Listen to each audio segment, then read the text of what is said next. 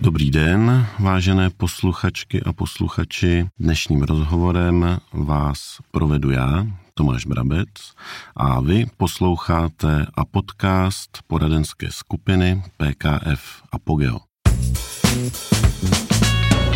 Mým dnešním hostem je členka představenstva a generální ředitelka Asociace malých a středních podniků a živnostníků České republiky, paní ředitelka Eva Svobodová. Eva Svobodová vystudovala komerční práva, základy práva Evropské unie, následně soukromou školu management a marketing na Institute of Technology a dále management a marketing na ESMA škole v Barceloně v rámci Czech Management Institute Praha. Od roku 1990 se pohybuje ve sféře zaměstnavatelských organizací. Působila 15 let na Svazu průmyslu a dopravy České republiky v pozici projektového manažera a ředitelky kanceláře generálního ředitele. Agenda představenstva, vedení zahraničních podnikatelských misí, doprovázejících vládní představitele, protokol a zahraniční kancelář Sebre a další. Od roku 2006 je generální ředitelkou Asociace malých a středních podniků a živnostníků České republiky. Paní ředitelko, vítejte v našem podcastu. Dobrý den. Jsem velmi rád, že s vámi mohu tento a podcast vést a dovolte mi, abych začal takovou zajímavou otázkou v úvodu. Kdybyste měla krátce popsat, kdo jste vy, kdo je paní ředitelka Eva Svobodová, co byste o sobě řekla? Jsem člověk, který se každý den těší do práce, přestože už eh, na tom místě, kde jsem, jsem poměrně dlouhou řadu let.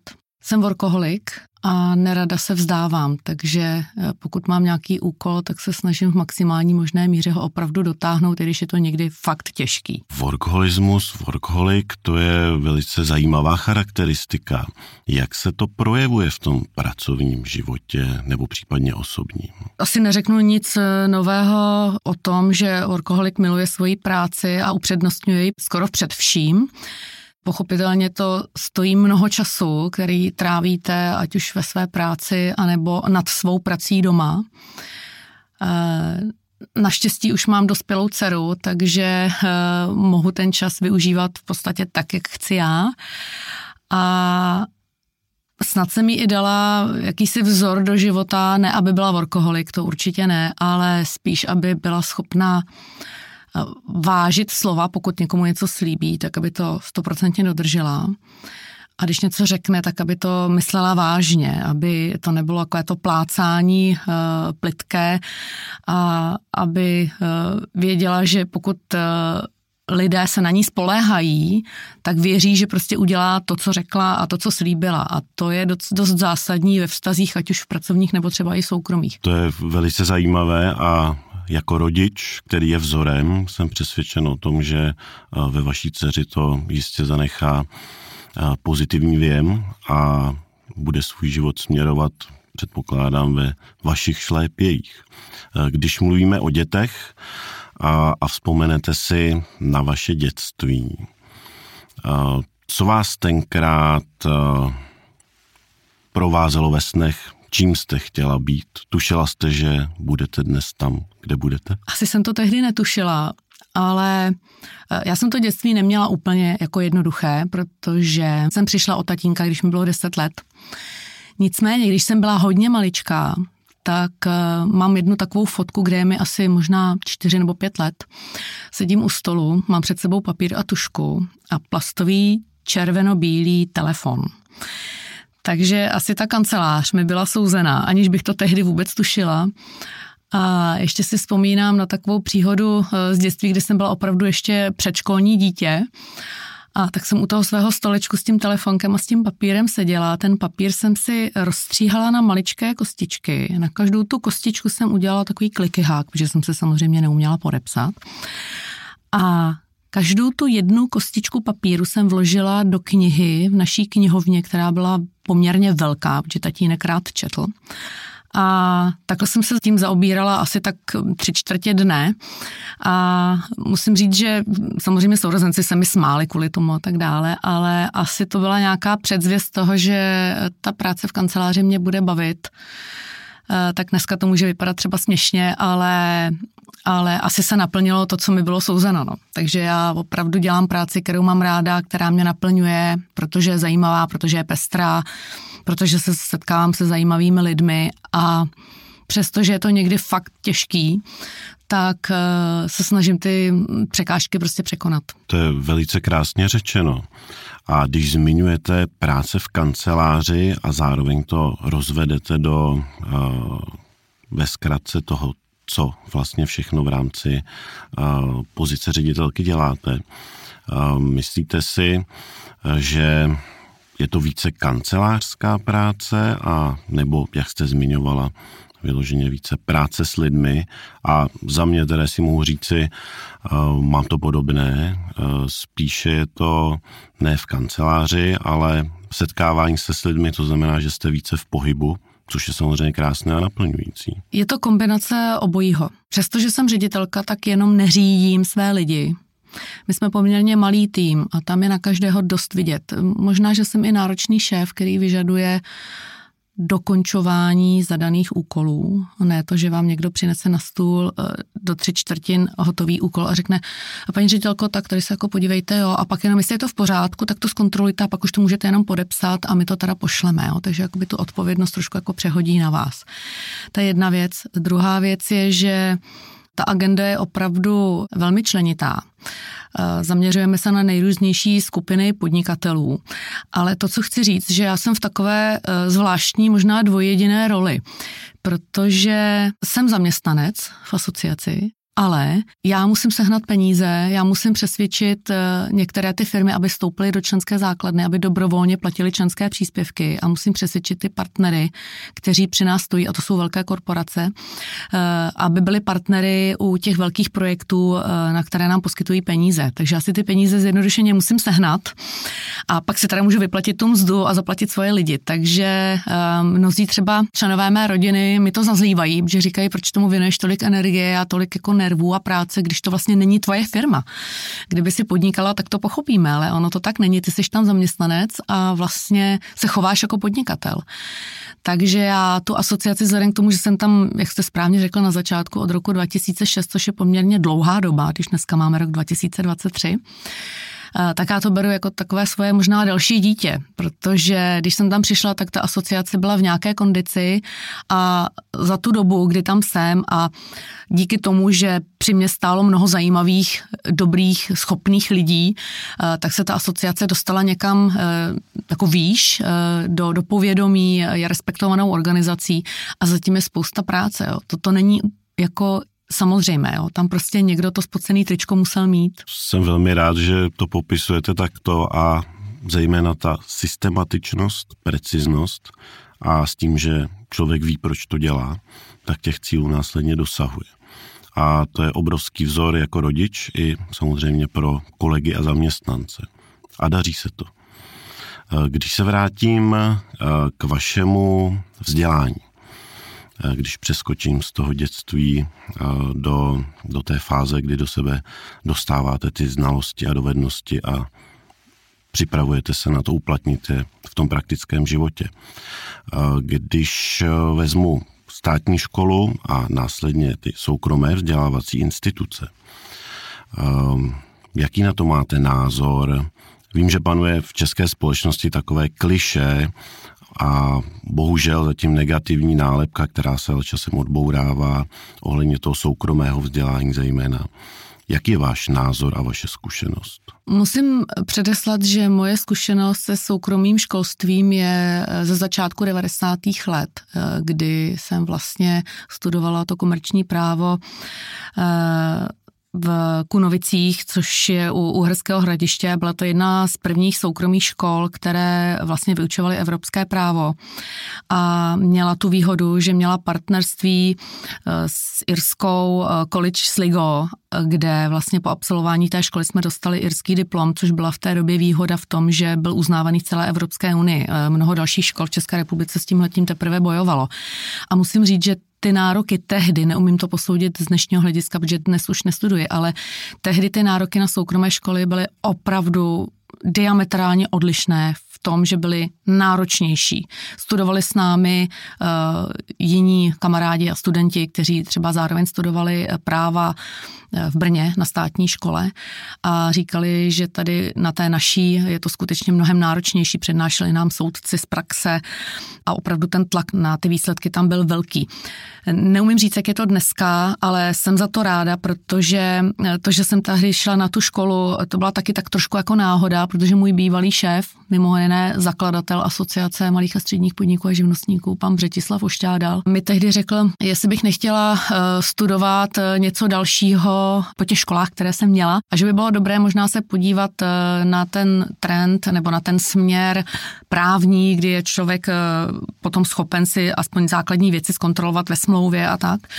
A musím říct, že jsem mu za to vděčná, že mě tehdy podporoval, protože pro mě to samozřejmě znamenalo dojíždět z Prahy až eh, prostě na východ naší republiky, až vlastně do k Uherskému hradišti a bylo to každý pátek a sobotu, takže on mě uvolňoval z práce a já jsem tohleto vlastně oplatila v uvozovkách i dalším svým následným zaměstnancům, kteří studovali, že jsem jim umožnila vlastně uh, dostudovat třeba školy, které chtěli, protože pokud uh, těm lidem to umožníte, tak oni se posunou výš. Ne všichni vám to vrátí samozřejmě, že zůstanou třeba u vás, ale um, tak jsem to bral takový jako nějaký morální závazek, že, že mě to bylo poskytnuto, takže to budu i já umožňovat těm dalším. Je příjemné slyšet a obzvláště příjemné na tom je, že Eh, skrze tuto zkušenost eh, jste vlastně eh, prosadila a dokázal i rozvíjet své podřízené a chápu správně, že můj názor je to tež, soukromé školství je ještě větší dřina. Samozřejmě dřina je to tak jako tak, na druhou stranu ten mezinárodní přesah i v té pozici, ve které působíte, dává vám to nějaké širší možnosti v tomto směru. Chápu, že uplatňujete poměrně mnoho z toho, co jste studovala. Dává vám to nějakou výhodu a možnost třeba komunikovat i se obdobnými zahraničními uskupeními? Je to jedna z aktivit asociace, kdy buď my oslovujeme naše partnerské organizace v zahraničí, nebo oni oslovují nás. Ale dnes to není úplně moje klíčová agenda, ale faktem také je, že eh, to, co se naučíte ve škole, je asi tak 20% toho, co pak uplatníte v praxi. Ta praxe je naprosto zásadní a určitě záleží na tom, mezi jaké lidi se dostanete, takže to je trochu možná o štěstí, že jste na tom pravém místě v tu pravou chvíli a že máte vedle sebe lidi, kteří jsou vizionáři, kteří mají mm, zajímavé nápady, dovedou natchnout ty lidi. Takže je to takový komplex všech eh, dalších eh, věcí, které ovlivňují to vaše další směřování. Dotkli jsem se na začátku eh, vlastně vaší každodenní agendy. V tomto směru a ohledu jakým způsobem nebo jak probíhá ten váš standardní pracovní den, a co všechno i v rámci toho vašeho profesního a osobního nastavení e, dokážete během toho dne udělat. A že když se ohlédnete, tak e, předpokládám, že z toho máte radost a energii pro další den, týden, měsíce a roky? Ten můj pracovní den je eh, každý trochu jiný, samozřejmě vzhledem k tomu, co teda obsahuje v tom programu, ale eh, Vstávám ráno po 6. hodině, nejsem úplně jako ultra raní ptáč, abych vstávala ve čtyři, to, to opravdu ne. Eh, jsem spíš ten noční typ. A Celý ten den se odehrává buď v kanceláři nebo mimo ní eh, s tím, že eh, na všechny dotazy, které obdržíme v asociaci, tak odpovídáme do 48 hodin. Takže vy si sice můžete naplánovat svůj den, svůj program a schůzky a pak nějaký čas na, na vyřizování e-mailů, kterých mám denně minimálně 200 A, ale pak vám přijde dotaz od novináře, a vy musíte reagovat. Buď na něj odpovědět vy sám, anebo najít vhodnou osobu, ať už třeba z řad eh, členů představenstva, protože máme tu agendu samozřejmě rozdělenou podle různých oborů, eh, různé specializace.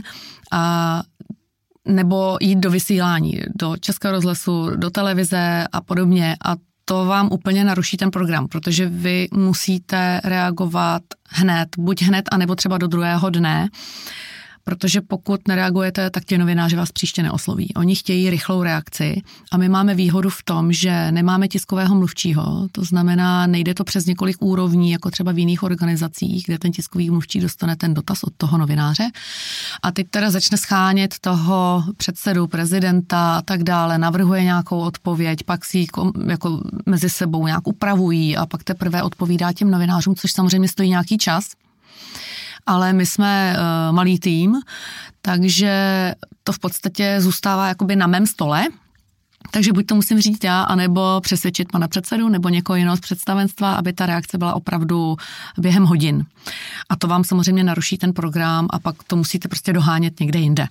Takže uh, je zcela běžné, že uh, prostě večer sedím u e-mailu, nebo i když jedu někde na schůzku, mám tu možnost, tak eh, se dívám do e-mailu přes mobil eh, a možná je to taková droga, malinko, ale eh, snažím se vyřešit ty věci prostě na první dobrou, jo, neodkládat to příliš, protože pak se vám to hromadí a, a musíte na to myslet a furt tam tu pozornost jako musíte mít, že ještě tahle věc jako tam je nevyřízená, a to jsem se naučila teprve nedávno, že je fajn si říct na konci toho dne, co se mi vlastně povedlo. Třeba jenom takový tři jednoduché věci.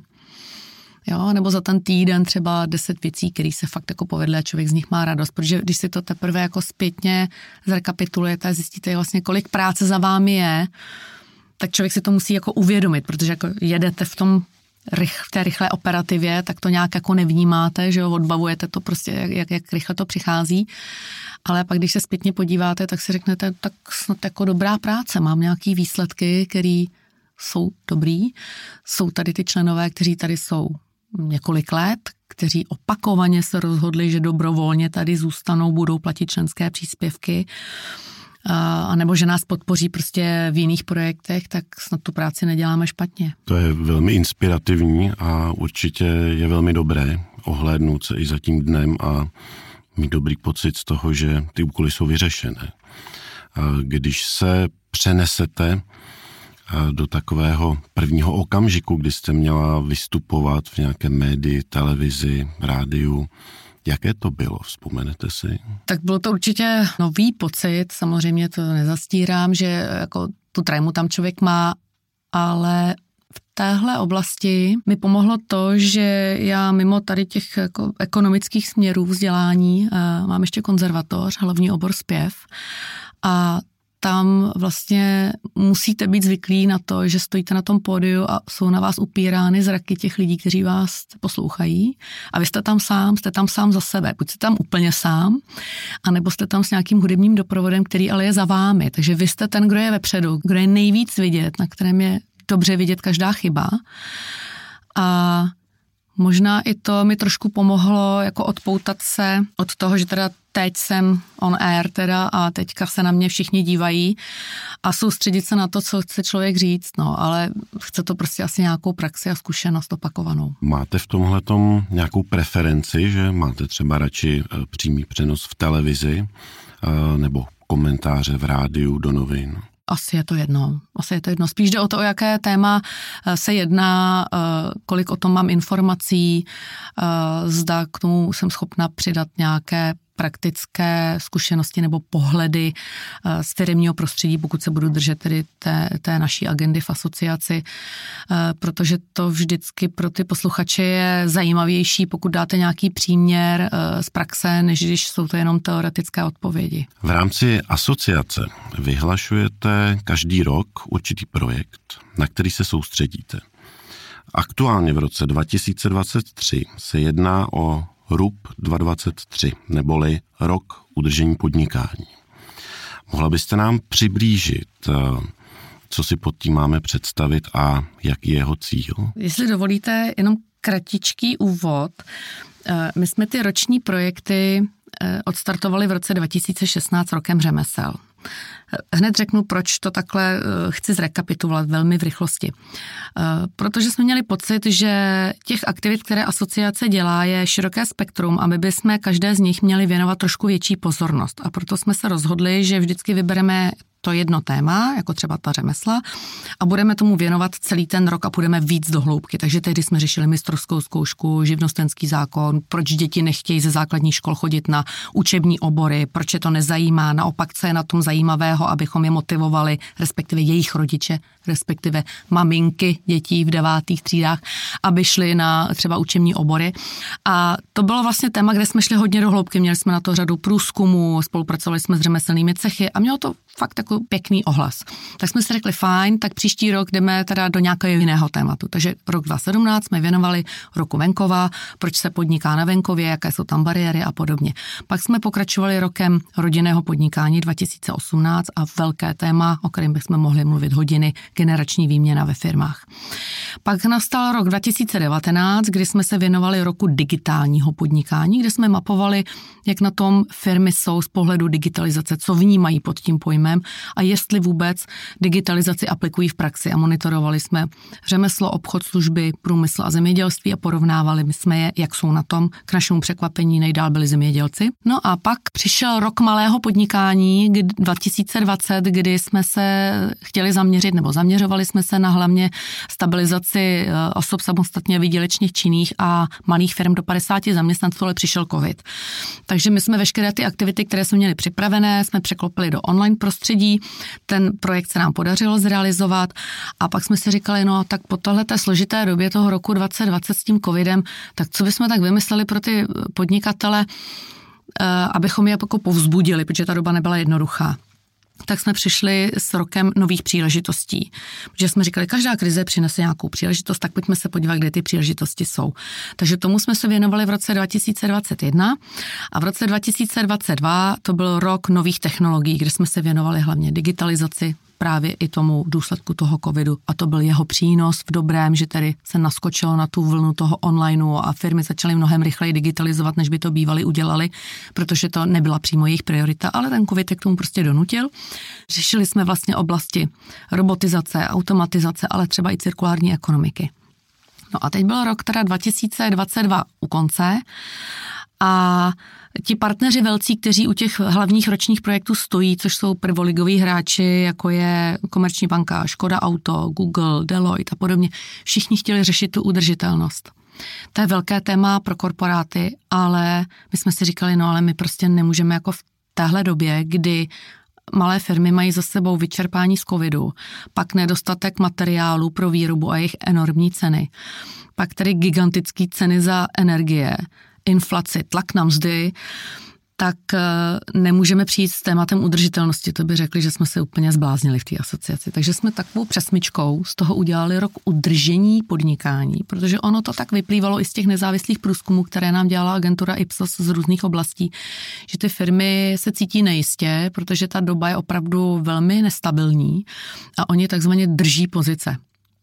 Takže jsme se vlastně rozhodli, že ten název upravíme na rok udržení podnikání, s tím, že vlastně v prvním kvartálu jsme se věnovali úsporám a chytrým řešením. V druhém kvartálu už to byla ta udržitelnost a taky téma ESG, což je nefinanční reporting. Opravdu velké téma, které dopadne na menší firmy eh, v podobě další administrativní zátěže. Ti, kteří jsou třeba navázáni na velké korporáty, tak už se s tím setkávají. Třetí kvartál jsme věnovali digitalizaci a kyberbezpečnosti. To je také velké téma, protože malé firmy nebo menší firmy eh, nemají tu svoji kybernetickou bezpečnost příliš ošetřenou a každý eh, technik nebo každý expert na kyberbezpečnost vám řekne, že největší nebezpečí je mezi židlí a počítačem. Takže je to o tom vzdělávat zaměstnance, eh, dělat nějaké fiktivní kybernetické útoky a zkoumat, jak jsou odolní, jak jsou pozorní. A to samozřejmě v té současné době v těch malých firmách, kde je nedostatek zaměstnanců, je obrovský tlak prostě na výkon lidí, tak ty lidé jsou přetížení, ta pozornost klesá a bohužel ty kybernetické útoky klesají klesají, co se týká počtu zaměstnanců na menší a menší firmy a jsou to naprosto fatální dopady. Takže tomu jsme se věnovali ve třetím kvartálu a ještě samozřejmě to je téma, které bude rezonovat i v těch letech příštích. A poslední čtvrtletí v letošním roce, v tom uh, roku udržení podnikání 2023 se budeme opět věnovat cirkulární ekonomice řešení vlastně odpadů a ono to trošku souvisí i s tím ESG, o kterém jsem hovořila. Takže je to všechno tak jako provázané a my se snažíme být tím, kdo přináší nové informace, nabízí těm členům a jejich zaměstnancům vlastně vzdělávání v těch určitých oblastech, informační uh, servis, uh, různé uh, setkávání s experty na různé oblasti, tak aby ty firmy byly připraveny na to, že aha, tak teď bych se měl věnovat asi tomuto, tak pojďme si zjistit aspoň základní informace, případně kontakty, kam se můžu případně dál obrátit o nějakou expertní další pomoc nebo radu nebo vzdělávání přímo ve firmě a tak dále. Takže my chceme být takovou vlajkovou lodí pro ty firmy, které vědí, že když mají nějaký problém, můžou se na nás obrátit a buď tu odpověď rovnou dostanou, anebo minimálně je přesměrujeme na někoho dalšího, kdo jim tu odpověď může dát. To eh, velmi nadupaný projekt a v rámci těch jednotlivých čtvrtletí jsou to určitě témata, která, věřím, malé a střední podniky zajímají. Je tam nějaká zpětná vazba v tomto směru, na základě které třeba plánujete i projekt na další rok nebo léta, co si podnikatelé žádají? Ta zpětná vazba tam určitě je, jednak to je běžná agenda, kterou máme při každé akci, že účastníci vyplňují tak, tak je jednoduchý dotazník spokojenosti, ale ptáme si i na témata, která je zajímají, o která by projevili zájem třeba při další příležitosti uh, akce s asociací. No a už teď můžu vlastně prozradit, že ten příští rok uh, máme pod názvem Rok nové energie. Není to myšleno pouze jako co se týká energetiky a této oblasti, ale nové energie do podnikání, do nových nápadů, do rozvoje zaměstnanců a práce s nimi obrovské další téma, kterému bychom se chtěli věnovat, protože do pracovního procesu se dostávají mileniálové, kteří mají úplně jiný přístup k práci, jiné požadavky, kladou jiné nároky na šéfa a na jejich řízení, také velké téma, kterému se chceme věnovat. A e, takže to všechno se objeví e, v příštím roce, budou to i nové směry třeba v marketingu, takže těch témat tam bude celá řada, takže spíš chceme ty podnikatele opět povzbudit a dodat jim energii do dalšího podnikání, do dalších e, nových nápadů, jak na to, v čem my můžeme být nápomocni nebo kam můžou obrátit tu svoji pozornost, třeba i co se týká jako přenosu know-how ze zahraničí a zkušeností, nějakých doporučení, rad typu, anebo třeba i chyb, které by neměly opakovat. Jsem přesvědčen, že pro všechny podnikatele je to eh, velice dobré, že se mají na koho obrátit, protože, jak jste zmiňovala, těch eh, povinností a administrativy se valí opravdu mnoho a ze všech stran. Takže je to skvělý počin v tomto směru a e, ty podněty, které vznikají při příležitosti těch setkání, jsou určitě obohacující a inspirativní pro všechny. Čili je se na co těšit. V tomto směru Kromě toho, že jste zmínila, že práce vás velmi pohlcuje, máte i přesto nějaký čas sama na sebe a pokud věřím, že ano, jak ho trávíte? Tak já jsem to trošku naznačila. Trávím ho s hudbou, s rodinou a také když mám chvilku času, tak čtu eh, nejrůznější tedy eh, buď eh, publikace vzdělávací, ale i nějaké třeba severské kriminálky a podobně. Takže se snažím trošku relaxovat. Nejradši samozřejmě mám třeba relaxační masáže, to se přiznám. Nejsem úplně sportovní typ tedy. Takže pochopitelně i to, co mám za sebou ta léta sezení u stolu a u počítače, tak se odráží i na pohybovém aparátu, tak by člověk měl trošku o sebe dbát, tak se snažím, chodím chodit, takovou ostrou chůzí, takže se snažím uh, aspoň něco málo pro to svoje zdraví dělat, ale to víte, že jako když vás pak pohltí nějaký uh, nový nápad nebo uh, nějaký projekt, tak je to docela těžké jako se uh, zvednout do 9 hodin večer od počítače a jít se ještě zacvičit. To se přiznám zcela bez mučení. Děkuji. A jak vás tak pozoruji a hledím na vás, tak se vám to velmi daří. A navíc ještě vyzařujete pozitivní energii. Čeho si ceníte na ostatních lidech z hlediska jejich vlastností a charakteristik? Spolehlivost, pravdomluvnost, asi nic překvapivého. A tah na branku. Jo, jsou lidé, kteří jsou uh, celkem spolehliví v tom, že vám něco slíbí, že to dodají a pak řeknu, ale já jsem ještě na to, jsem se k tomu nedostal, nebo já jsem tam poslal e-mail a nic se jako neděje. Uh, takže on to snad ani nemyslí zle, ten člověk, ale uh, víte, já to řeknu asi jednoduše, řeči nemají cenu, důležité jsou výstupy to jako hovoří za každého a každý si tu svoji vizitku píše sám. A spoustu těch eh, kontaktů, které člověk má a, těch vztahů eh, pracovních eh, a nových projektů, tak zatím je spousta času, kdy ty vlastně ty lidi z těch firm musíte prostě respektovat, musíte chodit na jejich akce, takzvaně to jako obšlapat, věnovat jim tu pozornost, to, co slíbíte jim dodat, aby oni věděli, že ano, tady se k tomu zavázali a takhle to skutečně udělali to, to jsou prostě staré pravdy, nic jako překvapivého, ale bohužel v dnešní době to pořád ještě jako všude normálně jako nefunguje, což mě docela překvapuje, ale myslím si, že dneska stačí některé ty věci prostě dělat jenom o něco líp než ty ostatní. Nemusíte mít jako super bombastický nápad a, a něco úplně inovativního, ale prostě to stačí dělat jenom líp než ty ostatní. Rozumím. A věřím, že ten drive, který shledávám také jako velmi podstatným, je v dobrém smyslu slova nakažlivý od vás. A kdo ho nemá, tak ho velmi rychle získá.